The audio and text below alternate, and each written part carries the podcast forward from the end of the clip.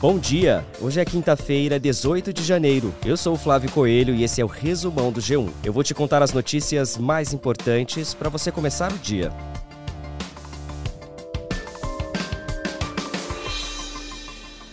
Paquistão lançou uma série de ataques militares na província iraniana de Sistão Baluchistão. Os alvos seriam esconderijos terroristas usados pela Frente de Libertação Baluchi, um grupo militar separatista do Irã. As autoridades iranianas dizem que os lançamentos dessa madrugada atingiram um vilarejo civil, matando três mulheres e quatro crianças. Em comunicado, o governo paquistão disse que respeita a soberania e integridade territorial do país vizinho e que os ataques tiveram como objetivo garantir a segurança paquistanesa. O governo do Irã cobra explicações. A Frente de Libertação Baluchi prometeu vingança. 2.600 presos são considerados foragidos no país após a saidinha de Natal do ano passado, segundo dados levantados pelo G1 junto aos governos estaduais. Rio de Janeiro, Bahia, Pará e Sergipe registraram os maiores percentuais. Nesses quatro estados, mais de 10% dos presos não voltaram para a prisão. A Secretaria de Policiais Penais afirma que tem trabalhado para criar uma norma técnica que ajude os estados a aplicar melhor as saidinhas. Um novo documento deve ser editado até o início de fevereiro. No G1 você encontra um infográfico mostrando os 17 estados que concederam benefício para os presos.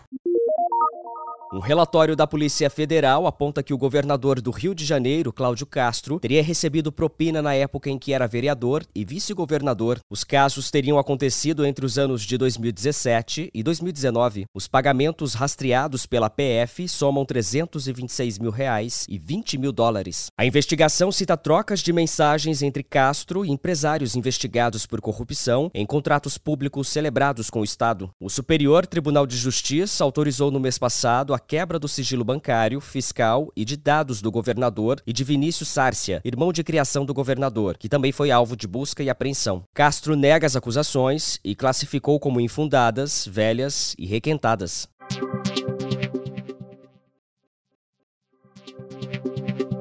Quatro funcionárias de uma creche em Caxias do Sul, na Serra do Rio Grande do Sul, foram indiciadas por tortura contra bebês. Uma delas foi presa. Imagens de câmeras de segurança flagraram as crianças sendo arrastadas e agredidas com tapas e empurrões pelas funcionárias. A denúncia foi registrada na polícia em novembro do ano passado, depois que o pai de uma das crianças retirou da escola uma das câmeras de segurança para fazer a manutenção. A escola foi fechada temporariamente.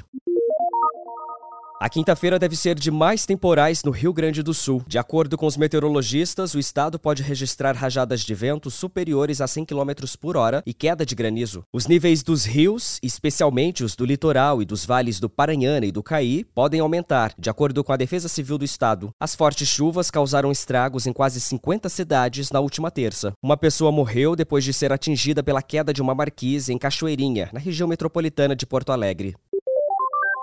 Os Estados Unidos estão enfrentando uma onda de frio extremo e tempestades de neve que já provocaram até mortes. Muitas cidades norte-americanas devem enfrentar temperaturas negativas até o fim de semana. A previsão indica que o frio dará uma trégua somente a partir da próxima segunda-feira, mas ainda com temperatura próxima de zero grau. Desde o último fim de semana, milhões de pessoas ficaram sem energia e milhares de voos foram cancelados ou sofreram atrasos. O resumão diário está no ar de segunda a sexta no G1, no Globoplay, na playlist Caminho Diário do Spotify e também nos demais tocadores. No início da tarde, você continua acompanhando as notícias com mais uma edição do Resumão do G1. Eu fico por aqui. Até mais!